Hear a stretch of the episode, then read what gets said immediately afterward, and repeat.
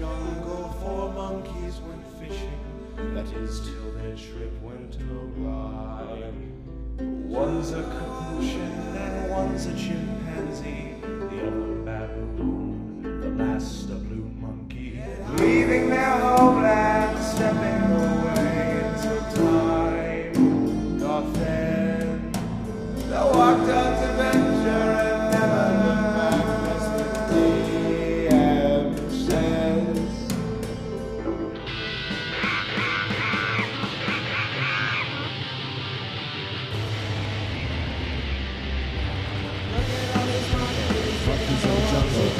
Look at all these monkeys. Look at all these monkeys.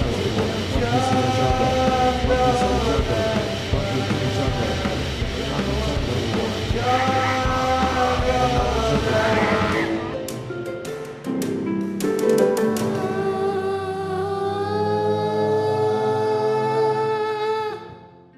have be a little sexy with it, Harrison. Be a little sexy with it. Hey. I'm choking on falafel.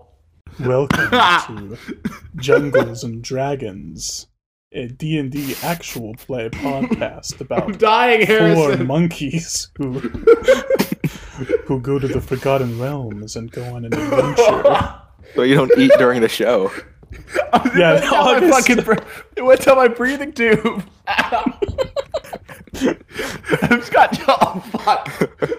Hey, Ethan, do you want to introduce Paul Benis and give us a fair related funky monkey fact? All right, okay, let's give August a minute. Actually, I'm done. August, do you have any water? Do you have any water? I'm literally drinking a huge thing of juice right now. It's not. Why is Apple Music opening? My life is hell. What's happening? All right, welcome to the. Something else to say. Okay, go. What's up, everybody? Welcome back to G&D episode 18. My name is Ethan Williams. I'm playing Paul Benis, Paladin Monkey Knight, and today's funky monkey fact of the week is what is it? Like our most memorable experience at the fair? Just something to do with the fair, like just something has to do with the fair. The classic jungle fair. This is the general jungle fair fact that we're going here, and fair facts. Paul Benis is with haste. Paul Benis's jungle fair fact is well, when he used to go to the jungle fair with his old pop, Mr. Beauregard Benis, Beauregard would lure his boy into the Hall of Mirrors and lure him in. He said, "Oh boy, I said you come into these Hall of Mirrors, boy. You're gonna see some things." And Paul Benis like, "Oh boy, I can't wait to see a thing or two." So he waddles in there, and then Beauregard Benis would just leave him in there for hours as Paul Benis would try to find his way out of there like a lab rat in a maze, you know? Would he just go home? Yeah, he'd just go home and like watch the big jungle game on TV and kind of just forget that he left Paul Benis there. Sad. So Paul would just be lost in the mirrors, and this sort of caused a weird thing with Paul and reflective surfaces. A lot of mental scarring there. I feel like Beauregard Benis sort of explains like how little Paul Benis knows about things and the world. Like he really like, do you know what I mean? Yeah. Like most kids or some kids, they can be like, "Hey, parent of mine, I have a question," and parent will be like, "Oh, here's the answer for your question." That's like how kids learn. Not necessarily parent, but like a guardian of some sort. And then there's Beauregard Benis, who just leaves. And just leaves. Just fend for yourself. Exactly. Yeah. So yeah, that's my fact. Despite all Paul's rage, he's still just a chimp in a maze. Ain't that true for everyone, though? That's just how the world works. All right, I'm playing Spoons Rango. I'm August. Are we level 4? Yeah, level 4. He's a level 4 wizard. He's a blue monkey. He's tiefling. His favorite memory at the jungle fair was the time that he went to the food cart made of bamboo and the like and leaves, and he went up and he said, "Excuse me, can I get some of your finest funnel cake and also deep fried Oreos and also some deep fried cheesecake, please. And also some deep fried balls of dough. And the guy turned around and he was a crocodile, and he said, "Yeah, you can get some deep fried cheesecake, and you can get some Oreos, and you can get some." He was a crocodile. He was a crocodile. It's the jungle fair. He goes, yeah. "You could have some deep fried Oreos too, and also you could have some of those." And Spoon said, "Okay, can you give them to me?" He goes, "Yeah, here you go, And then he ate them. And later that day, he was hospitalized because he's allergic to gluten. He can't handle gluten. That's the day he found out. Wow. Good. That's sort of the keystone of Spoons' backstory. It's a gluten allergy. He's allergic to gluten, yeah. It's a forbidden love, really. Yeah, it's something you need but can't have. Everybody, Gabe here, the official voice actor for Eugene T. Monkey, level 4 mountain dwarf fighter. That's also an old capuchin monkey. And Eugene has a kind of troubled relationship with the fair. When he was a young buck, he used to go with his girlfriend, a Betsy Ross relation, to the Tunnel of Love. But then she passed away. Wait, okay, is that just her name, or does that mean there is a relation to the real world Betsy Ross? I don't know. That's Eugene doesn't know. How would I know? Eugene doesn't know. It's true. Okay. Yeah. Betsy Ross, relation to the Tunnel of Love, but after she passed, he kind of just didn't want to go to the fair anymore. So Chattanooga would be like, "Hey, Pops, can we go to the fair?" And he would just like hand him money and say, "Go take your friends." Oh. Damn. Sad. I'm Nick. I'm playing Ani Funny Baboon, who's a druid and a baboon. My funky monkey fact is that Ani's favorite thing to do at the fair is to he'll go to those games where you like win stuffed animals, like you throw the darts at the balloons or hit the clowns with the balls. Yeah. And he'll just stay there, and he's terrible at them, and he never wins anything, but he'll stay there for hours just trying, and anytime anyone comes up to him and asks him to leave or offers to help, he'll say, "Stop pitying me, I'm gonna get it, dude, I'm gonna get it, I'm good at this, I'm really strong, dude, I'm really good, dude, fuck off." And then he never wins anything, and the fair ends. And Mr. Hollywood's favorite thing to do at the fair is just sort of sneak around in the shadows, climb on top of the Ferris wheel, and occasionally jump out at people and say, "I see star material in you, man. I think you could be Wait, that Mr. Hollywood's always existed in Ani? I might talk to you about this later, Nick. I have some lore ideas for Mr. Hollywood. Oh, good. Some fantasy lore ideas. I'm Harrison, the DM. I think I introduced myself already. I don't know.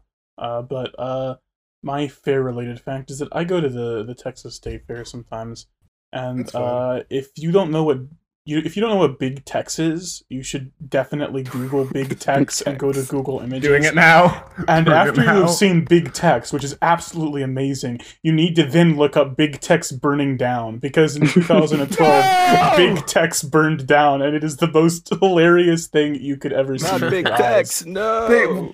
How did Big Tex catch on fire? No. I don't know the story behind it. I just remember. He's like a Terminator.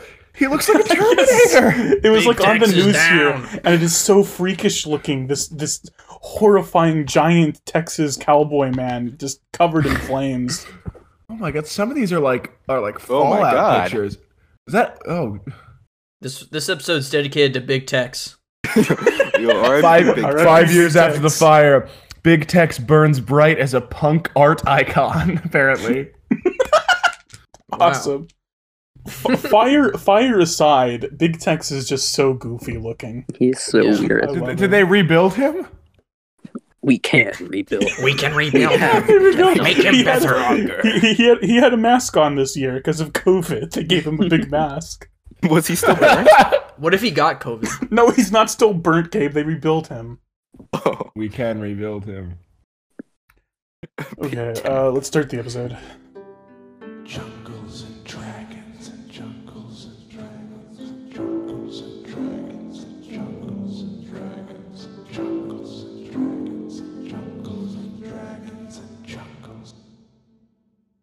Paul Benis, you are falling through this seemingly infinite blizzard. The ice...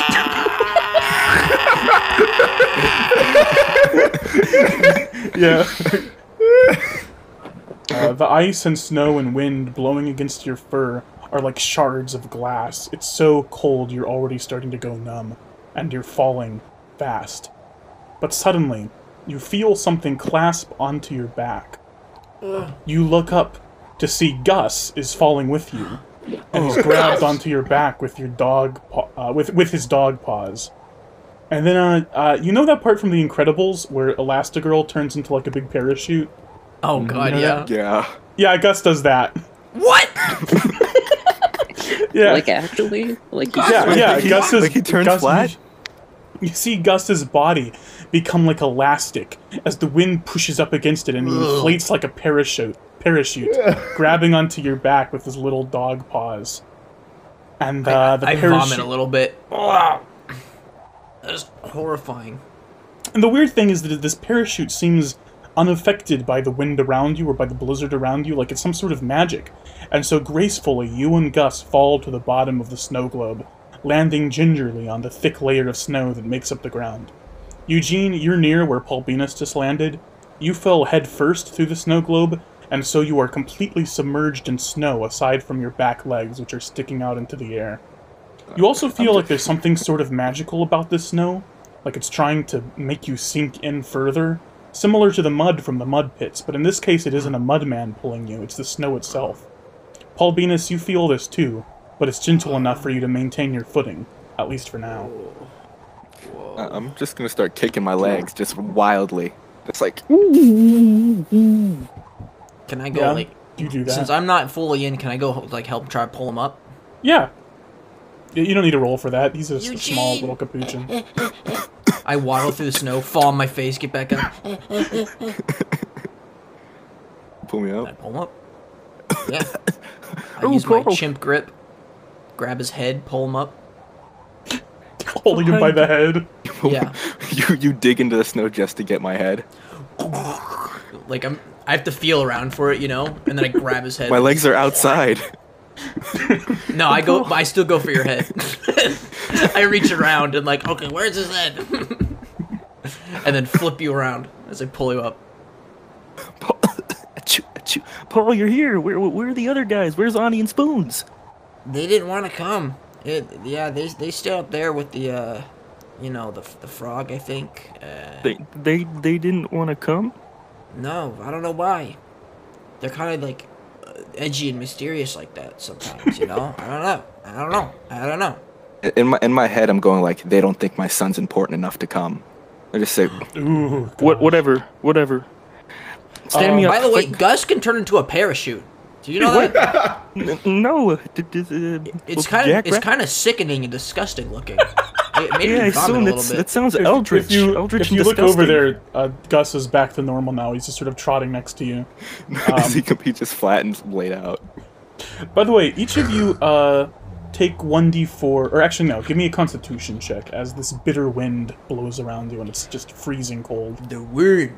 And you are dressed for a tropical town. Oh yeah, I got 12. I got a 6. 12? Okay, Eugene, take 1d4 cold damage. Paul Benis, you're fine. Oh, okay. 4 cold damage. Awesome, perfect. You hear a voice calling through the blizzard, Frito Misto's voice, and it's like, Eugene! Eugene! Come here, I need your help! Yeah, okay, I'm about to help you. I'm about to help you real good. But we gotta watch this guy close. Paul, I'm gonna be transparent with you, okay? Yeah. There's something on Chattanooga. There's some kind of glowing symbol on him. Something that symbolizes that he's owned. And if Frito dies, he dies too. Oh my God. So we can't kill him. Well, we can't kill him. How do we remove this curse? We'll have to take him to Draconia. If you don't know anything, we'll have to take him to Draconia and see what's going on. Yeah, I guess. Okay. Yeah, let's keep an eye on this clown fella. Yeah, let's walk and talk. All right. Yeah, I assume you are walking and talking, as you kind of detect Frito Misto's voice and where it's coming from through this blizzard. After a while of walking through this blizzard, you've come to Frito Misto, and you see that he and Chattanooga are both on all fours, although I guess that isn't usual for Chattanooga, he's a monkey, and they seem to be looking for something in the snow. Frito Misto says, "Oh, Eugene! And Paul, too! You're here! Even better! I think I dropped something when I fell. It's like a small metal rod. Have you seen that anywhere?" Oh, small. Here, help me look for it. Looking up and down, looking left and right.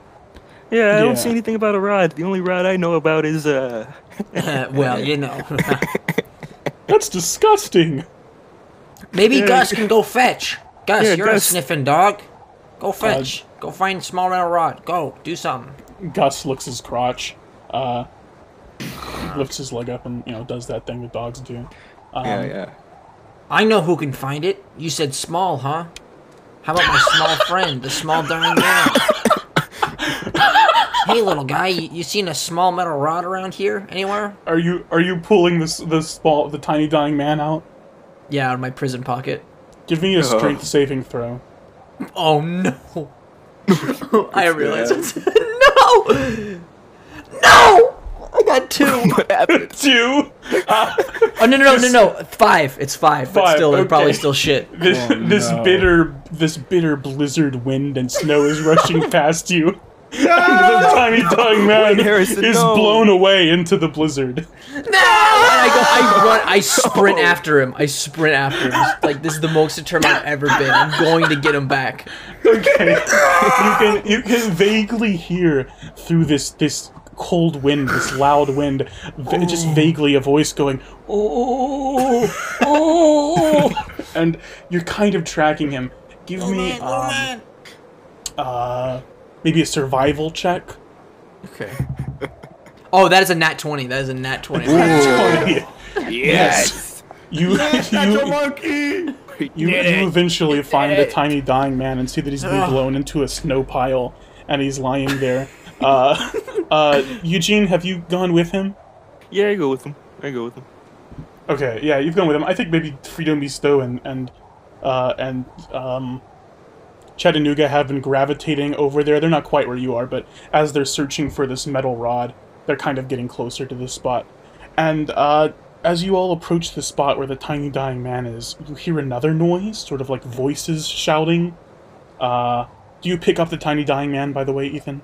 Yep, I pick him up. Back in the prison pocket with you. That was a bad idea. Wait. You gotta breathe on him real quick. Breathe on him. Warm him up. Warm him up. I rub him around my hands like I'm rubbing like a stick, so he's rolling around my hands. He's going, and then I back in the prison pocket. Okay. Why is it metal? Yeah. These shouting noises are getting louder. You can barely hear them through the blizzard, but it's definitely the sound of some sort of shouting. And then you see something large moving through the snow, moving fast. Not the snow on the ground, I should clarify, moving through the blizzard. You can hear the voices a little better now as this thing moves closer to you, and you can hear someone shouting, "Get out of our way or be crushed! We will claim the Book of Destiny for the glory of Maldoth!" And you can see it clearly now. It's the car with the kobolds in it that I mentioned earlier. It is heading right towards you. Let me describe it a little better. The bulk of this car is built like a train car, with a huge smokestack coming out of the top, puffing black smoke out into the air. On the front of this car is something like a figurehead on a ship, but instead of being shaped like a mermaid or something, it's shaped like the head and neck of a dragon, made out of this junk and scrap metal. Sitting on the neck of the dragon is a kobold, which is a little lizard person, operating a panel of levers and yelling at you. Hanging out of a door on the central train car part of this vehicle is another kobold, waving a flag wildly, this black flag with a horned skull on it. And this war machine is rapidly approaching you, and unless it changes course, it is going to run you over. Oh my god. I think we should try to hitch a ride. Yeah, I think we should try to hitchhike, back like the old pioneers days. Oh, believe me, I know what's going on, man. I was a guy. I was one of those. Stick out my thumb. It does not respond to you, nor do the kobolds driving it. It is getting closer to you. Oh, shit. I think the only answer is violence at this point, huh? Yeah, when in doubt, just kill. That's what I always say. Yeah. I'm gonna go take out one of my hand axes, and I'm gonna aim for one of the front wheels. Okay. Sure. First of all, as you sort of move forwards, throwing your hand axe, give me a dexterity saving throw. Dexterity, not good at all. 4. You do not throw your hand axe. Instead, you trip over a small metal rod. Oof. Alright, this is a small metal rod you're looking for, eh? Frito Misto says, "Oh!" and he starts running towards it. I pick it up first. Okay. Give me, let's do an opposed dexterity check to see if you do pick it up first. If Frito Misto doesn't have, like, -3 to dex, you're doing it wrong. You underestimate Frito Misto. You underestimate him. 15. I do. Okay, Frito Misto has -3 dex, you might be a redneck. Oh, he also got a 13. Okay, let's just do it again. I don't want to resolve that tie. One more.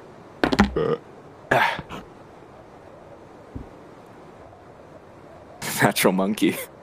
Okay, Whoa! He got an 18. So with your natural monkey, you beat his 18 and you snatch up that metal rod. And he says, "Oh, okay, whatever." Rolls his eyes. "You can have it, I guess. It's just a normal metal rod. I don't know why you'd want it." Yeah, clearly doubt that.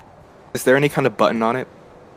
No, it's just a metal rod. There's nothing on it. This car is still approaching you. I want to take the metal rod and then let go of it midair. Maybe it stays up there. Oh, you think it's like a Robin of immobility or whatever they're called? Yeah. No, it's not. Well, I think we... Oh, you can have this back then. Oh, thank you! So you are giving it back to him? Yeah, I'm giving it back to him. Okay. Yeah, he takes it, he sticks it in his pocket, in this sort of like long underwear-esque clown suit he has. He sticks it in the pocket. The car is very close now. You can feel the heat from this, from the inside of this dragon figurehead. So, Paul, you got any bright ideas in that head of yours? Well... You're speaking in, like, bullet time right now. Yeah. Because right now I'm thinking we can just jump out of the way. Let me check if I got any, like, I have the bomb. I have a bomb. Throw the bomb! Throw the bomb! Oh yeah, I throw the bomb! Okay. Yes, good. I like that. Give me a ranged attack throw, which is going to be your normal attack throw, but with dexterity instead of strength. Okay. Yes! You say with dexterity instead? Yes. Okay, so unnatural 20. What the fuck? 20. An unnatural 20. Unnatural 20, that's believable. Unnatural. 19 plus 1. Yeah, freakish 20. So yeah, I reach into my bag and I take out the black fruit bomb. Yes. And I go ahead and I lob it forward. Yep. With a 20, I think it falls right into the mouth of this dragon, and you can see the dragon was about to the dragon head was about to spew out fire at you, but the bomb gets in there first, and as it hits the inside of this figurehead, it explodes. The car is not destroyed, but the dragon head certainly is. This kobold who was sitting on it goes flying. The kobold on the who was hanging out of the side of the car gets bashed in the head with a piece of junk from the dragon head. He also goes flying, and this car does not stop. It's slowed down, but it certainly does not stop. But there's no one driving it now. Oh, I think we should jump in I think we should jump in while it's moving. Yeah, let's get in. Let's get in. Come on, everyone. All right, boys, let's get it. 3, Chattanooga 2, 1. Says, "Okay, I'm coming," and Frito Misto is also coming. Everyone give me a dexterity throw. Okay. Let's do it. Let's see, what is my dexterity? Plus 1. Plus... Okay. I got 17. Got a 14. They both passed. Yes. All 4 of you jump into the side of this train car, and you see in here there's like an engine and another kobold scooping coal into that engine, and he looks at you and he says, "What? How did you get in here?" "No, we jumped." I said, "Yeah, we're kind of the best." We're kind of... Oh, I guess you could say you're a cold bald, huh? Yeah. I guess you've been cold bald. I mean, if you want to be reductive. Oh. Whoa, hey, okay, I'm sorry, I didn't know. Listen, I'm not from around here, okay? Yeah, I turned up all snowflakes, am I right? But yeah. Well, we kind of commandeered the vessel. There's one of you, there's four of us, so we're gonna go ahead and start driving. You commandeered the vessel. Who's driving the vessel? We all look at the steering wheel. There's no steering wheel.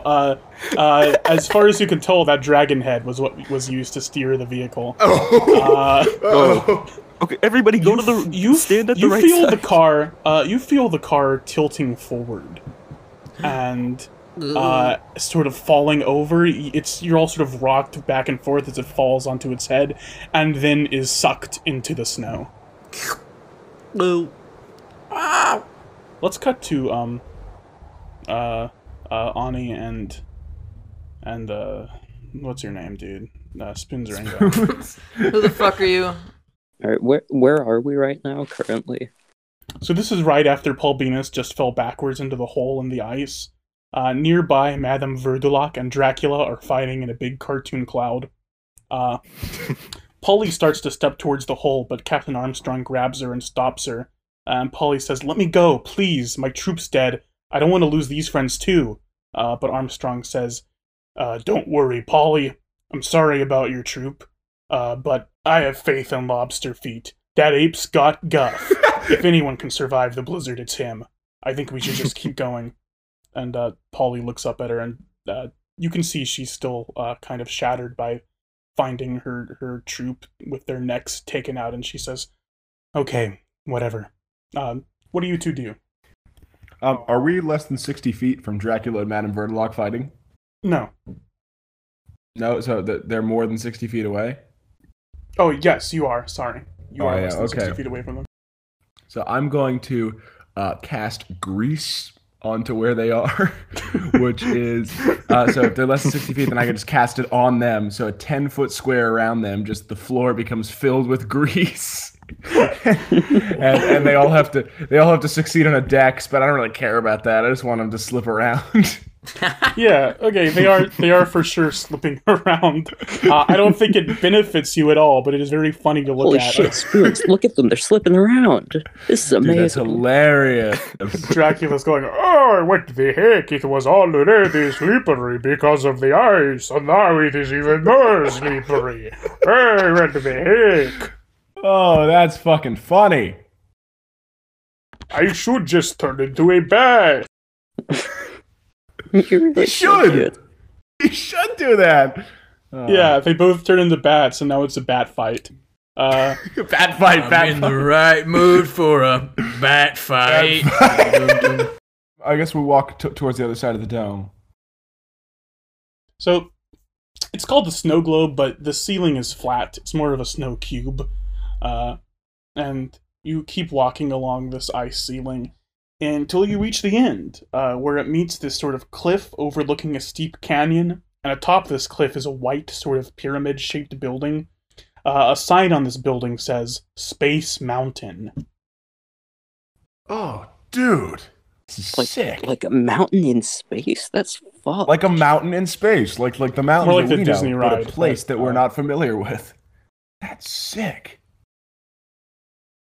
All right, I'm feeling good about Space Mountain. Is there what's the door situation? Is it just wide open? Is it a door? What the door is wide open. Polly says, "Space Mountain is a new addition to Adventure Camp. I don't really know what to expect in here." All right. What's our best bet here, Ani, old pal? What do you think? I mean, I feel like we should just walk in. I don't know what else we would do. And what if we get ambushed or something? And is there something we can throw in? Do you have anything you can toss in? I could toss in some... Let me see. Probably have some rope I could toss in. 50 feet hempen? Yeah, 50 feet hempen. 50 feet hempen? Yeah, I'm going to toss some 50 feet hempen in there. Sure. You toss some 50 feet of hempen rope in there. Nothing happens. It seems pretty safe in there. All right, you can give me maybe an insight or investigation check if you want to check for sure, but I'll do it. Seems safe. Do an insight check. Oh. Hey, yo, insight check. Yo, inside check. That is not 50 great. Feet hemp and sand. That is a 12 that I got. 12. Okay. No, this was just a DC 11 because it's not hard. Oh. Or DC 10 or whatever it's called. With your wizardly knowledge, you can feel sort of some illusion magic coming from in there, separate than the illusion that is the ship. Sort of like there's some sort of illusion magic themed thing happening in there. However, doesn't seem dangerous. Yeah, I'm sensing positive energies here. I feel like this aura is positive. I'm in a good mood about this. I feel like there are no negative spirits in here. You know? I sense illusions, Ari. I sense them coming from the cave. That's great, Spoons. I'm going to walk into the area. All right. Cool. Let's just take a stroll in. Okay. Yeah. Yeah, you walk in. It's just a room in here at first. The first part of this building that you enter is just a room. At the end of this room are tracks, which lead into a pitch black tunnel. A cart, like a roller coaster cart, whatever those are. I'm just going to call it a cart. Sitting on these tracks. Oh my god, it's just like in Donkey Kong. It really is. Let's hop in. Yeah, Captain Armstrong says, yeah, this sounds good. She hops in. Polly hops in. So there's three rows of seats in this cart. I assume Spoons and Ani sit together. Yeah, Spoons is the front seat kind of guy. Ani, are you sitting in the front seat with Spoons? Yeah. But okay, Spoons also he triple checks the bar to make sure it's locked because he is a little scared, but he doesn't want to let people know. So he's like, oh yeah. Look, just jiggling it a little bit. Gotta make sure. Yeah, it seems good. The roller coaster bar lowers down on you. I think Captain Armstrong is sitting in the row of seats behind you, and Polly sits in the row of seats behind her. And the cart starts to move, and you enter this pitch black tunnel. And you just keep moving. It's very slow.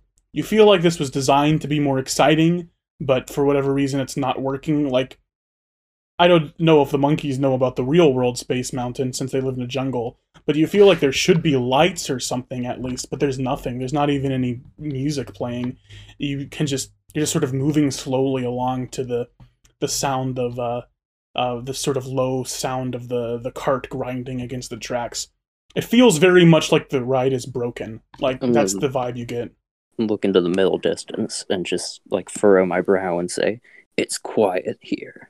Too quiet. Yeah, it's also dark. You cannot see anything in here. It feels like it's broken. It feels like it's not working the way it's supposed to. Or at least it's not as exciting as it's supposed to be. And it keeps moving very slowly until it stops.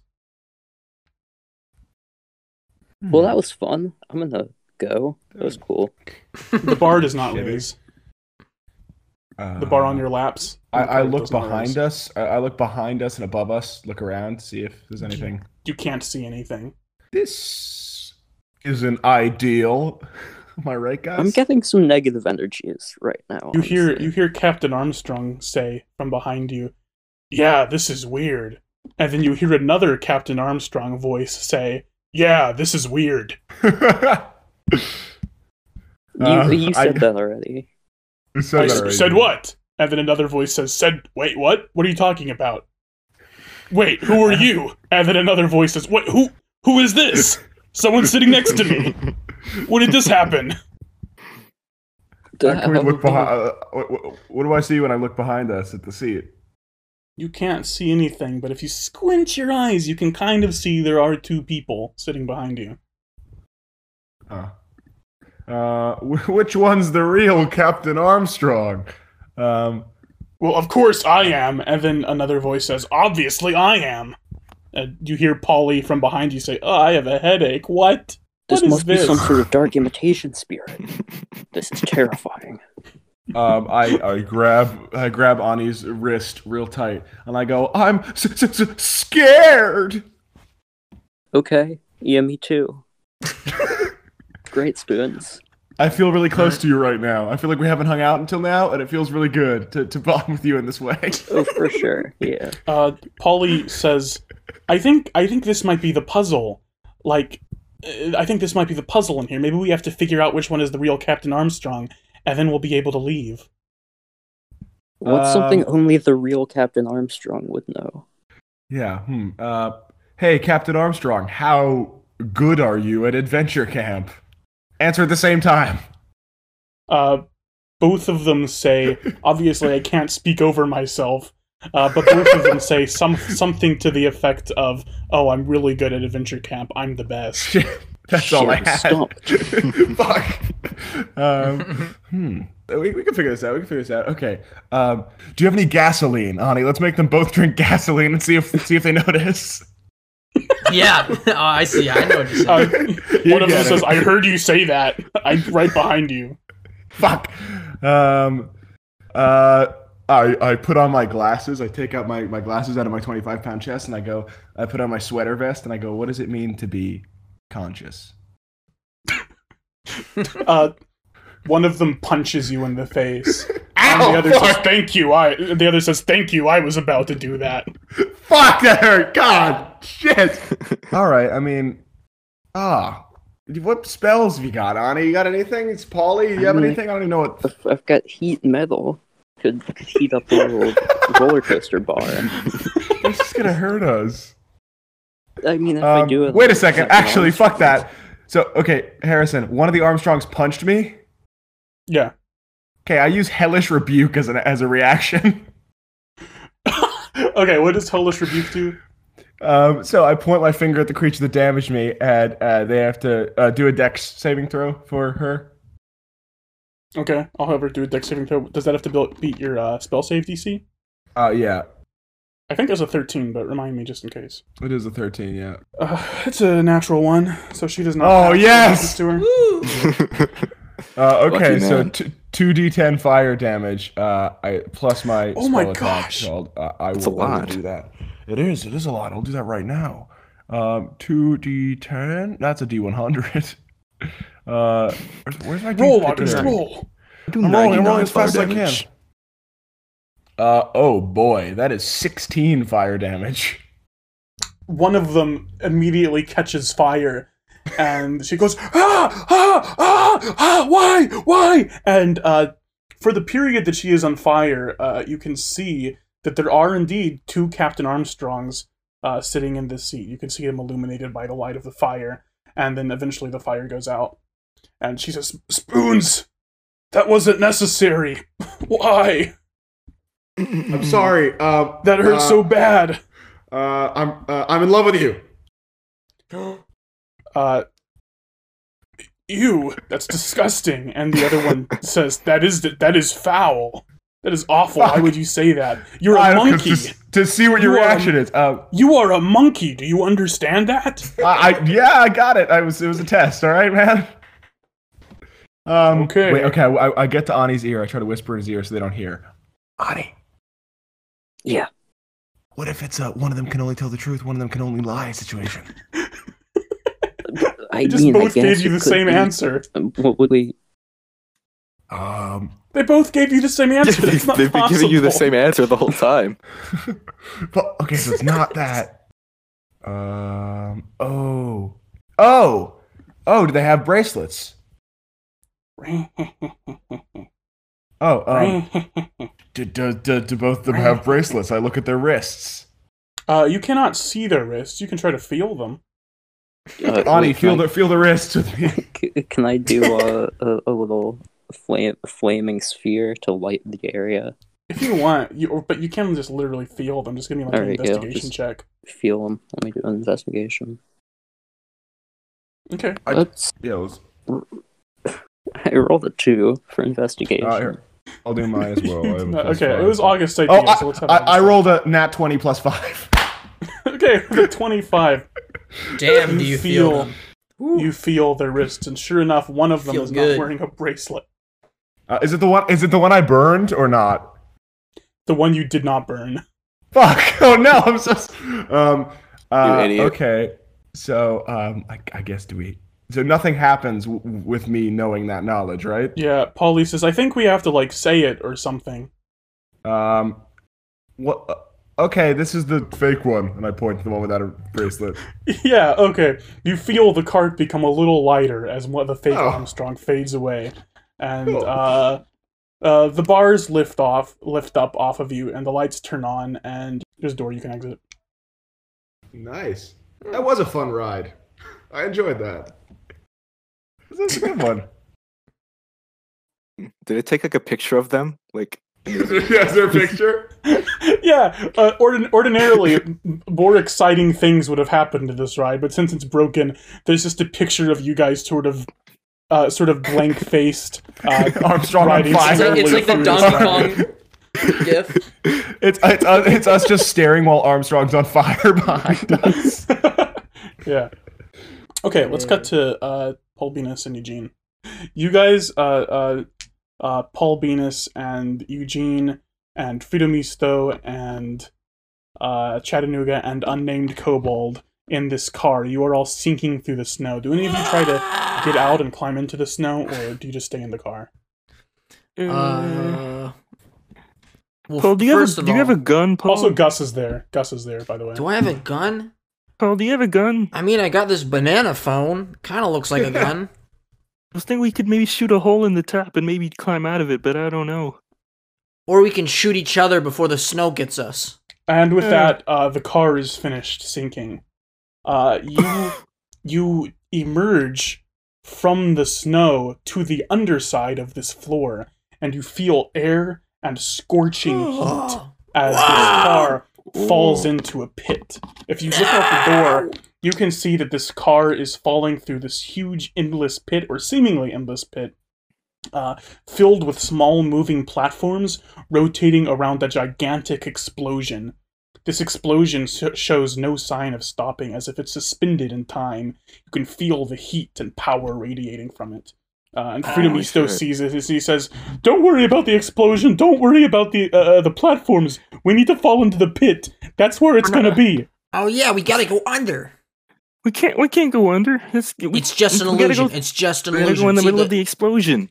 The explosion's not moving, though. It's just staying there. It's just a big pit. We can just fall through the pit, and we're gonna get down to the gully works of the ship. This is what I've wanted all along. We can't give him what he wants, Paul. But if we don't give him what he wants, your son will die. Chattanooga says, "What? Hey, what? Oh, yeah. What did you just say?" Well, you didn't know. I assumed you knew. What? What are you talking about? You're under a curse from this clown. Frito Misto says, "Oh yeah, sorry. Oh well, no, Frito Misto can't hear Chattanooga, so never mind. He doesn't say anything because Chattanooga doesn't have the power that you have." Yeah, we're gonna monkey huddle. Chattanooga comes into the puddle, into the huddle, and the kobold says, "Hey, do you guys want to talk to me or anything? I'm over here." No, shut the fuck up. Well, no. Okay. Come on, cool. Come on in. Thanks, guys. Thanks. Fine. How you doing? What's your name, man? My name is Unnamed Kobold. Oh, hey, Unnamed Kobold. I'm Eugene. Yeah, that's pathetic.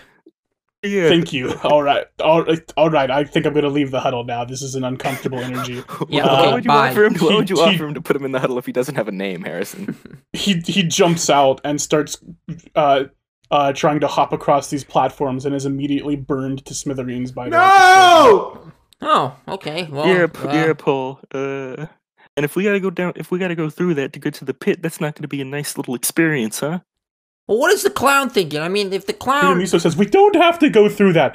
We can just fall. Just keep falling. Just what we're doing right now. He says the car falls through the air.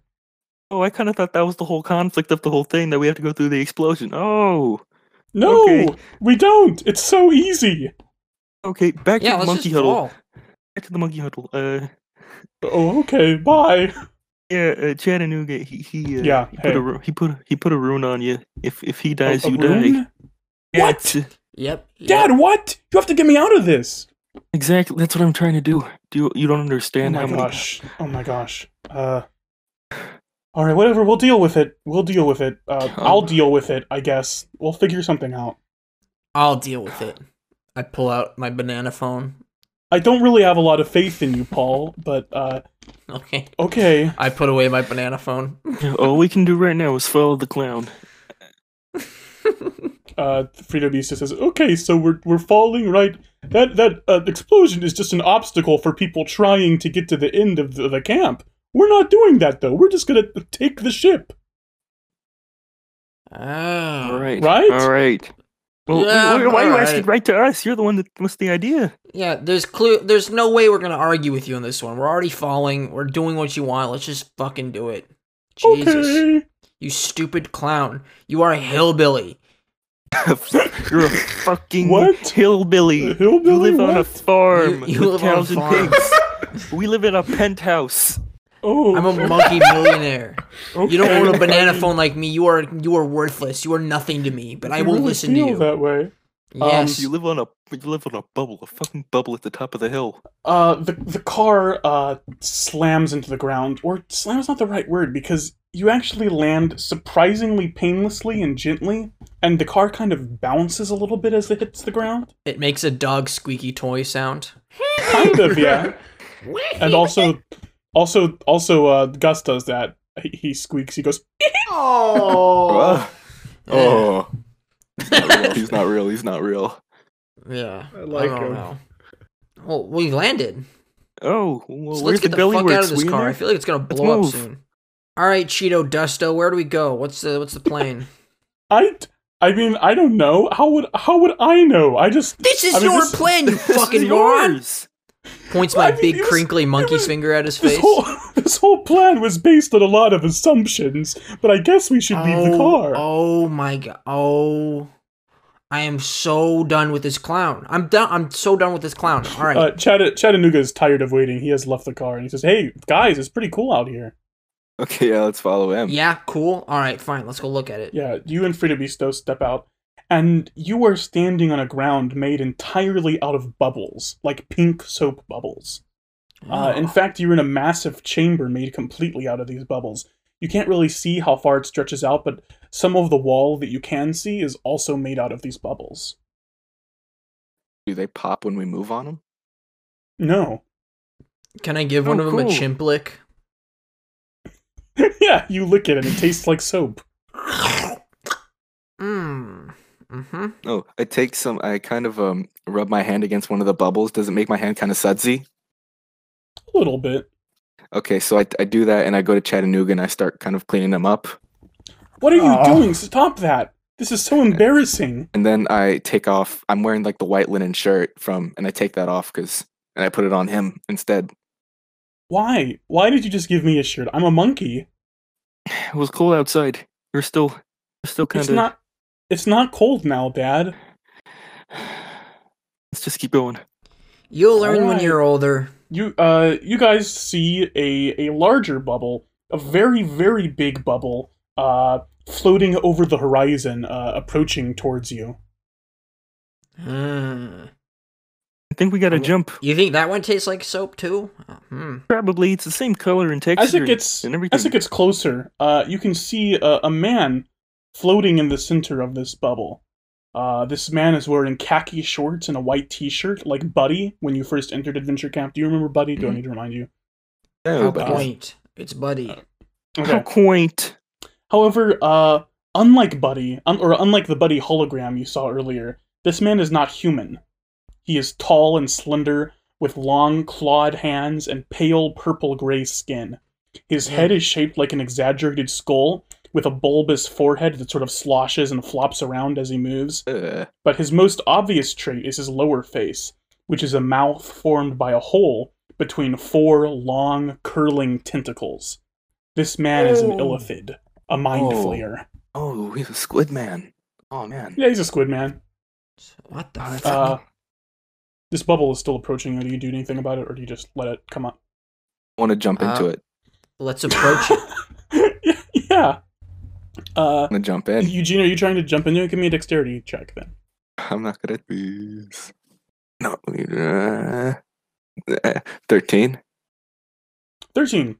I think you just bounce off of it. You're about to jump off of it, jump into it, and you bounce off. And this mind flayer says, "I'm so sorry. Please don't hurt me. I'm so sorry. Please, I just wanted to talk. Please." I'm done talking, and I'm gonna jump in again. Alright, listen here, you bubble fuck. What do you gotta say to us? Let's resolve Eugene. Give me another dexterity check. This is better. 15. 15, yeah, that does it. You jump into the bubble with him. You float, or you what would the word be, your phase? I guess you phase through the bubble skin and you're now floating in here with him. It's weird. It's sort of like you're in water, but you can breathe perfectly. Breathable liquid. And, breathable liquid? Yep, breathable liquid. The primordial soup. And he says, please don't hurt me. I don't know why this is happening. This isn't my fault. You have to believe me, please. I don't know how to swim, so I can't get there. Just sort of floating around. And he says, please, I promise this wasn't me. Please hear me out. You killed 3 of our friends, man. 3 of them. I didn't. It wasn't me, I swear. That's as many as 3 ones, and that's terrible. It's not just your friends that have died. It's almost everyone in here. I promise that wasn't me. Come on in, Paul. I need some muscle. Oh, brother. I cannonball in. You cannonball and give me a dexterity check. Dexterity throw. Oh, that's a 5. No, you bounce off the surface of the bubble. What the fuck? Let me in! I start pounding on the bubble with my fists. Just hear me out, please. Okay, we'll hear you out. Really, we're gonna hear you out. Okay, if I let you into my bubble, will you promise not to kill me? What are you saying, Paul? I mean, I guess it wouldn't do us any good if we did kill him. You know, we got some questions, you know? Oh, cross your fingers behind your back, cross your fingers. Give me a sleight of hand, Paul Benis. Oh, Jesus, okay. Hold on, let me check my sleight of hand. Oh, that's a nat 20. Yeah, oh, baby! Girls episode. Big money, the Paul. Sneakiest chimp of them all. Chattanooga and Frito Misto both nod. They're willing to make this promise with him.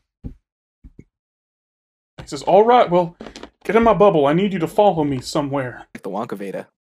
Bull. I like how he talks. I'm Buddy, by the way. You might not have recognized me because of the whole mind flayer thing. This is what I really look like.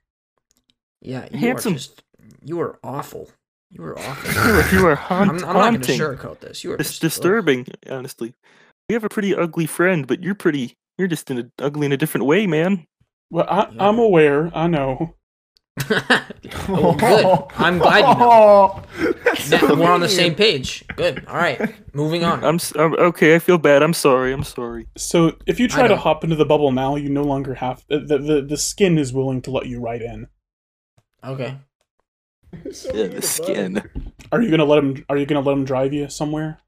Yeah, let's go. Okay. So this bubble keeps floating along this surface, floating through this room, until you reach a massive floating blue crystal just hovering in the air and sort of going wob wob wob wob wob wob wob wob wob wob. And I say, oh, that is massive. It's a huge crystal, man. There are cords and wires attached to this crystal, which all connect to a metal helmet, which is lying on the ground, the bubble ground. Buddy steps out of the bubble and walks over to the helmet, and he says, I built this ship, you know. This helmet is what I use to control it. When I wear this helmet, it forms a psychic link between me and the ship, allowing me to see and control everything within it. But, it stopped working. The psychic link won't form, and I don't know why. But the longer it takes me to figure it out, the more the ship goes out of control. I can't control it anymore. And I just don't know what to do. I'm so sorry. But this is what's wrong with the ship. I've been waiting for someone to come down here so I could tell them, but even then I don't know what to do. Have you tried plugging it in? Yeah, have you tried blowing on it? I've tried unplugging it and plugging it back in. I've tried blowing it, kicking it. Nothing works. Maybe. Well, are you all stepping out of the bubble out of curiosity? Yeah, I want to step out. Maybe you just got too much going on in that head, Paul. Put the helmet on. Yeah, I mean, you're welcome to try. Let me get a shot at this. Let me take a look. All right, put the helmet on. Nothing happens. Like he described, you feel like whatever connection this helmet is supposed to make to your mind, it's just not making that connection. You notice Frito Misto actually smiles like a tiny bit, and he says, out of curiosity, what happens if you can't fix this? And Buddy says, yeah, I was just about to get to that. Eventually the ship will just stop working. It will fall out of the sky. which I can only assume will destroy the town of Evening Star, which is why, oh, I don't know, I just don't know how to fix it. Mm-hmm. Yeah, I'm not gonna sugarcoat this. You fucked up big time. I know I did. Honestly, buddy, I don't know what to tell you, man. Yeah. I'm not mad. I'm just a little disappointed. I'm gonna go look in my bag to see if I got anything, any tools, any big tools. All right. Do we know who's alive? Like of your party? Is there like any big screens? Like, do you keep track of that, Mr. Squid Thing?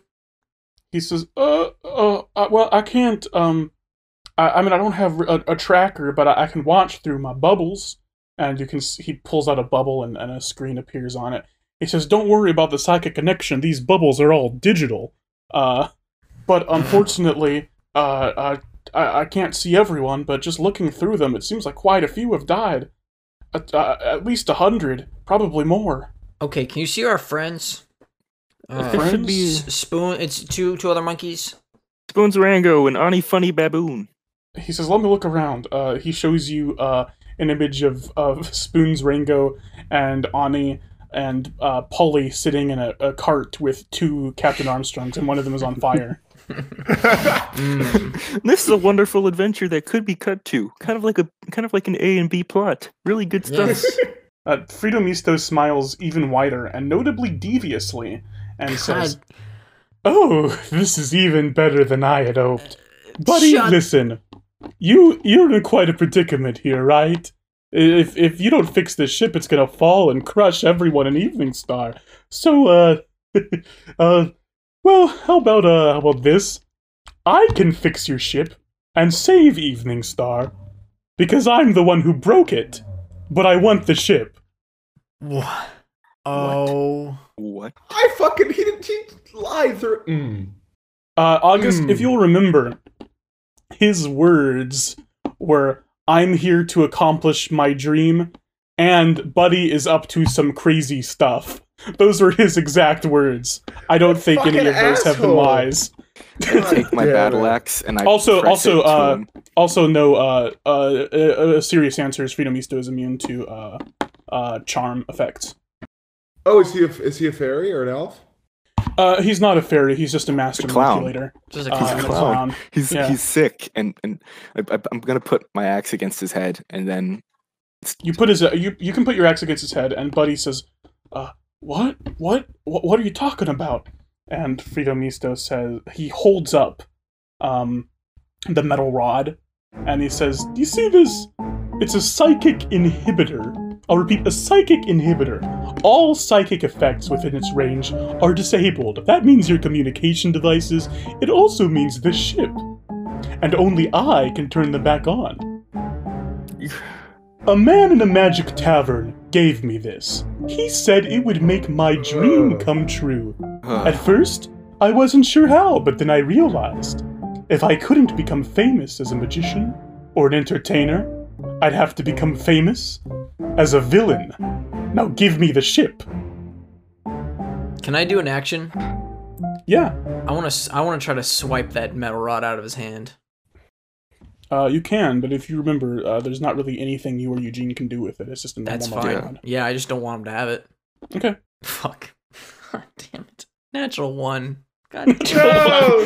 Okay, you're trying to reach up with your little chimp hand, but he raises it over you, like over your head, like, oh, not gonna get it, not gonna get it. Give it to me, give it.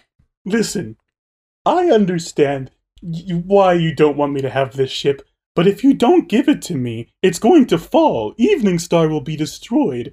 So, you let me fulfill my dream, and maybe go on a little bit of a rampage, a little bit of a destruction, you know, that whole deal. Or, the Evening Star is destroyed. You know, a bunch of people can die now, or you can let me do my thing. Paul, we only got one option, man. Yeah. Look, guys, I have a plan B. I think we should just give it to him. I mean, this ship is my life. I don't want to do this. I spent my whole life building this ship, but... Oh, my plan was to kill him. My son? Listen, Eugene, You got lots of years left in you. Yeah, but the whole point is my son, not me. You got lots of more berries in that sack. You can create another one. Chattanooga looks at you both and says, "Please don't let me die. I don't want that to happen." And stand on this, boy. This is none of your concern. This is actually all of his concern and my grandkids' concern. This is kind of the whole crux of the thing. Chattanooga looks down at his tiny monkey feet, and he says, "I mean, if it's the only way, like, if this guy's gonna, you know, I mean, you'll find the kids, right? I mean, right, Dad?" "Yeah, I'll find them, but you gotta find them, too." Buddy says, "Look, gosh, whatever. Fine, it's my choice. Frito Misto Clown Man, take the helmet."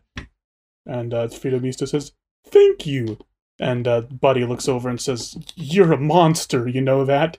And Frito Misto says, "Yeah?" And he puts the helmet on. When he puts it on, is it like a thing where it's like his eyes go white and he seems kind of unconscious, kind of? Well, or is he like nothing 100%? Happens at first.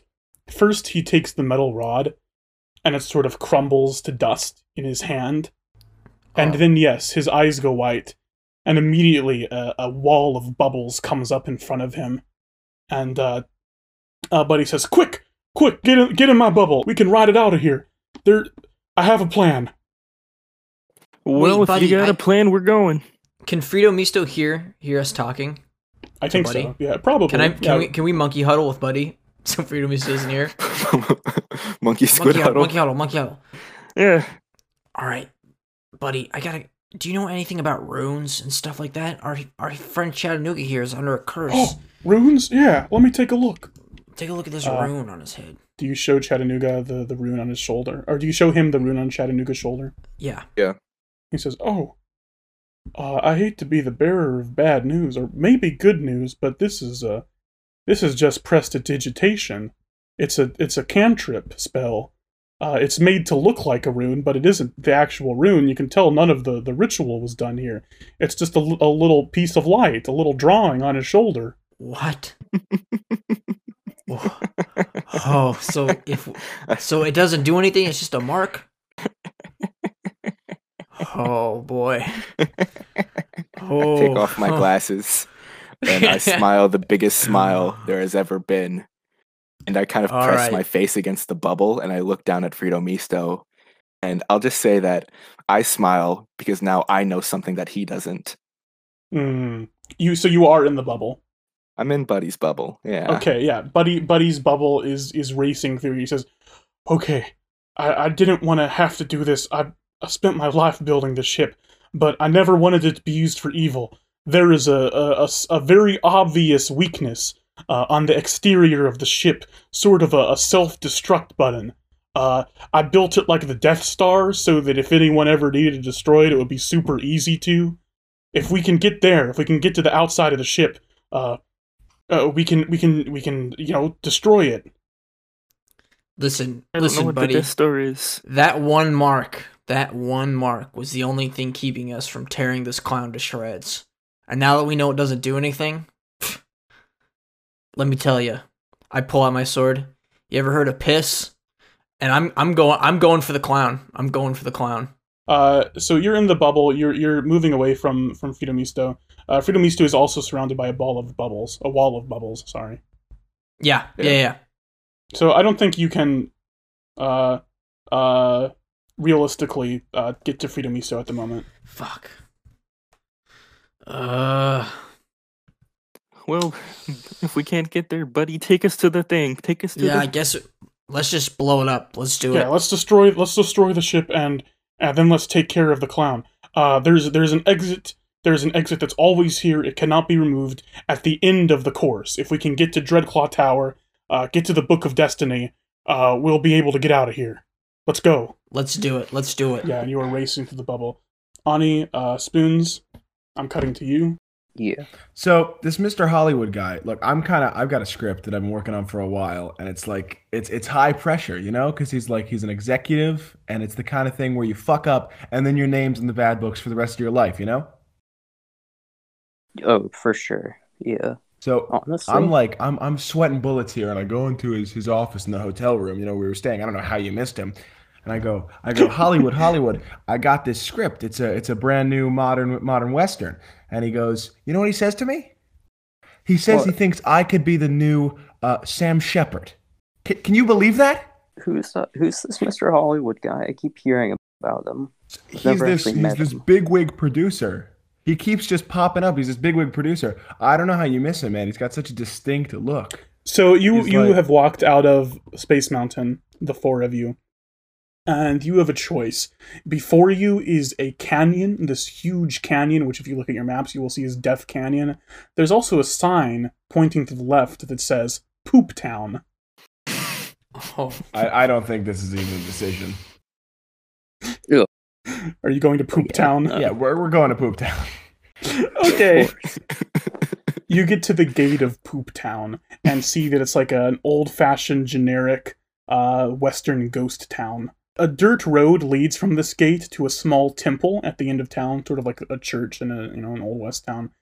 There are two buildings on each side of the road, a bank and a shop on the right, and an inn and a jail on the left. These buildings all seem to be empty, and the corner between the jail and the church is a tall water tower, and the ground beneath this town is squishy and smells just a tiny bit like, like poop. This is fucking gross. Let's do it. What is the purpose of this? It seems entirely pointless. Like, the others were like adventures, but this is a Western town. It's like a run out of ideas thing. It's like, I mean, why couldn't it just be a Western town? Is the poop necessary? Whole thing Spoons, bizarre. Does an 18 beat your armor class? Jesus Christ, yes! Does an 18 beat your armor class? Ani, does a 16 beat your armor class? 16, yes. Okay, let's roll damage. Spoons, where does 29 damage put you at? Ooh, Jesus Christ! That puts me at no saving throws, full immediate, full dead. Okay, yeah. Okay, you die. Spoons dies. Oh my God! I'm gonna do damage first.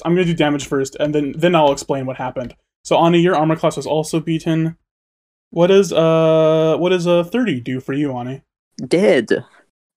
Okay. So let me explain what happens really quick. You see a flash of light from the water tower and four bangs like gunshots, and a bullet goes through each of your brains, and you fall over dead. And then you wake up. You were standing back at the gate of Poop Town. And this time, standing in the middle of the road, in the middle of town, is McIlvaney, the gunman. Oh. Am I still... Polly and Armstrong are also looking around. What just happened? Did we just die? What was that? What? Hello? This had something to do with that deal I made. I didn't read the fine print, so I feel like there might have been some sort of... McIlvaney! Yeah, hello, Spoons. What's up, dude? I'm sure you noticed that I killed you. That I did. It was quite the shock, my friend. Maybe I should do a little bit of explaining. Obviously, we're in a duel, right? I'm standing here in the middle of town. I see that now, yes. So, back at the rest stop, I heard your froggy friend here, and he gestures to Polly, telling y'all that I'm an assassin, a killer. But she also said I do it for money, which isn't exactly true. I kill, or rather I duel, because that's the only way of life for a man like me. And he looks over the horizon dramatically. A tear swells up in his eye like a cowboy about to talk about his love for America. And he says, "See, I'm a timid man by nature. My heart races in tense situations, and I get nervous asking for extra sides at a restaurant. But when I wrap my fingers around old Betty, that all goes away. My mind calms, my breath steadies, my heart becomes unclouded." Life is hell when I can't feel this way, and that's why I duel. So when a man in a magic tavern offered me a card that would make my dreams come true, I suppose all I wanted was to be able to do this forever, to duel anyone anytime I want. And so I drew my card and it gave me this. And he starts unbuttoning his shirt. He takes off his coat, he removes his shirt, and you can see embedded in his chest is a giant stopwatch. And he says, "This is my power, a time loop. Whatever time I set this stopwatch to, time itself will reset as soon as it reaches it, and it will do so again and again and again until I stop it, or until I die. It's like a pocket dimension, but instead of a pocket of space, it's a pocket of time. I call this pocket of time," and he looks at you dramatically, "High Noon." Now, yeah, so why is the town made of shit? Why is the town made of shit, man? I don't know, Spoons. I didn't make Poop Town. That's part of the ship. I honestly have no idea. What's the deal? Now, Spoons, Ani, Captain Armstrong, Polly, you all and I are going to duel. If I can't kill all of you, or if you can't kill me, time will reset. And we'll do it again until one of us wins. This is High Noon. And he sets the pocket watch in his chest to 1 minute. And he says, "Let's begin." I don't have a gun! Can I just point at him and say, "This town ain't big enough for the poo of us."